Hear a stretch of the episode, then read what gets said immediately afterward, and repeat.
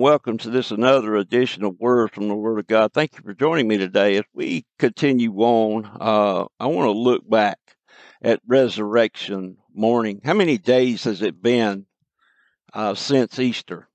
How many days has it been since we commemorated the resurrection of our Lord and Savior? Today, as of today, it's been 10 days. I want to ask you this question Why were Jesus' disciples so disheartened, fearful, and unbelieving after his death? Why? Why are you and I so disheartened and fearful and unbelieving when we experience so many various trials and tribulations in our life? The answer can be summed up as this We, as they, get caught up in the the circumstance of the here and now. And when we do that, we take our eyes off the Lord. We forget the assurances that we have from the Lord. Jesus would have to appear unto them to give them hope and give them assurance, assurance of his presence, assurance of his peace, assurance of his purpose for their life, the Lord's purpose for their life, as God's given us purpose, and also the assurance of His power that He would leave with them. Now, we these assurances we will get into in recent future broadcasts, but I want, as of for today's purpose, I want to look at their uh, reason why they were so disheartened, fearful, and unbelieving uh, why they how they got so caught up in the circumstance that uh, they just couldn't function. As a matter of fact, we find in the gospel accounts that they were locked in a, a room when Jesus first appeared unto them, and that's in the Gospel of John, as we will read uh, as the Lord leads. But let's look first. I want to look at the predictions before Christ ever went to the cross he had assured them that yes, he would die. He would be delivered and he would be crucified, but yet he would rise again the third day. Jesus predicted this many times, but I want to look at three specific ones today for the purpose of today's message. I want to look first in the Gospel of Matthew. Now, these are recorded in the synoptic Gospels of Matthew, Mark, and Luke. Now, I will not read all three Gospels for the sake of time, each instance in all three Gospels for the sake of time, but I will give you the reference of the uh, in Mark, the Gospel of Mark and Luke, so you can read those at a future time uh, when the Lord leads you to do so. But as for today's purposes, we will look only in the Gospel of Matthew to see these three predictions. But I want you to understand something.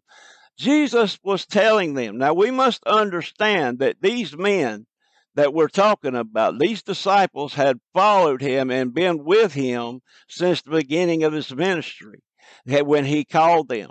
They had seen his many miracles. They had uh, had seen his power over nature as he calmed the storm uh, in the on the Sea of Galilee, calmed the wind and the sea at the at the power of his his word. Uh, they saw him walking on water. That should be enough to understand that he was divine and that he was from God. He was the Son of God, sent from God uh, as the Lamb of God to take away the sins of the world. He saw him uh, cause the heal the blind that they might see to heal heal the dumb that they might talk, the deaf that they might hear, the lame that they might walk, the man with the withered hand. Uh, you know, he had performed all these miracles in front of them, and yet uh, when he gave them the prediction of his death, and he even told them, as John chapter 14, I believe verse 29 says, I tell you these things so when it comes to pass, you might believe. so he predicted that he was going to die and he was going to rise again. But they still, at, at the point after his death, were fearful, disheartened, and unbelieving because they got wrapped up in the circumstance of the here and now and forgot all the assurances of the Lord. But let's look at these three uh, instances. Matthew The first is in Matthew chapter 16, verse 21 through 23. Let's look at those right quick. Verse 21 through 23, the Word of God tells us, From that time forth began Jesus to show unto his disciples how that he must go unto Jerusalem and suffer many things of the elders and the chief priests and the scribes and be killed and be raised again from the third day. Did you hear that? And be killed and be raised again the third day. The first prediction. Then Peter took him, this is verse 22 of chapter 16. Then Peter took him and began to rebuke him, saying, Be it far from thee, Lord, this shall not be unto thee. But he turned, speaking of Jesus, turned and said unto Peter, Get thee behind me, Satan. Thou art an offense unto me, for thou savorest not the things that are uh, be of God, but those that be of men. Now, the second was the second instance. Now let's give you those references there for the first instance in Mark and Luke. In Mark, this instance can be is recorded in Mark chapter 8, verse 31 through 32, and the Gospel of Luke chapter 9, verse 21 through 22. Now, as we move on to the second prediction of the death of Christ, as he told his disciples, uh, that's recorded in Matthew chapter 17, verse 21 through 22 through 23. The word of God tells us here, and while they abode in Galilee, Jesus said unto them, speaking of the disciples, the Son of Man shall be betrayed into the hands of men, and they shall kill him, and the third day he shall be raised again and they were exceeding sorry. So it got to their heart what Jesus was telling them. So as we go on, the, that instance is also recorded in Mark chapter 9, verse 30 through 32, and the Gospel Luke chapter 9, 43 through 45. We look at the third instance, Matthew chapter 20. Matthew chapter 20, verse 17 through 19. Word of God tells us here. And Jesus going up, this is the third time now, as Matthew records in his gospel. And Jesus going up to Jerusalem took the twelve disciples apart in the way and said unto them, Listen what he said, Behold, we go up to Jerusalem, and the Son of Man shall be betrayed uh, unto the chief priests and unto the scribes, and they shall condemn him to death and shall deliver him to the Gentiles to mock and to scourge and to crucify him. And the third day he shall, not he might, it might happen, he shall rise again. Three times. And these three instances recorded in the Gospel of Mark chapter 10, verse 32 through 34, and the Gospel of Luke chapter 18 through 31 through 34. And also, we have instances in John, the Gospel of John, which give a few more predictions, but they're not as pronounced. They're not as, uh, I shouldn't say significant, but they're not as uh, forespoken as Christ spoke in the synoptic Gospels here. It's like almost he was hinting at it, but he tells them now. He tells them, but I want you to turn over to John chapter 14 with me right quick. John chapter 14. You remember what we read to begin with there in Matthew uh, chapter 28, verse 6. He is not here, for he is risen as he said. Christ had told them, he had told them time and time and time again that he would be delivered, he would be crucified, he would die and be, and he would rise again the third day. John chapter 14. Let's look at that, verse 29, right quick. The Word of God tells us here in verse 29. And now, this is Jesus speaking to the disciples, and now I have told you before it come to pass, that when it come to pass, ye might believe. Ye might believe. Now, as we read the other accounts, and we won't for the sake of time, read all the, the accounts of uh, their reactions and their uh, disheartening nature after his death. But look at Mark. Look at Mark chapter 16, verse 10, and this gives you some idea. Um, Mark chapter 16, verse 10 says, And this is when uh, Mary Magdalene had returned and told them. And she went and told them that had been with him as they mourned and wept. As they mourned and wept. Uh, John chapter 20, verse 19 says that they were in fear. They were locked in the room there.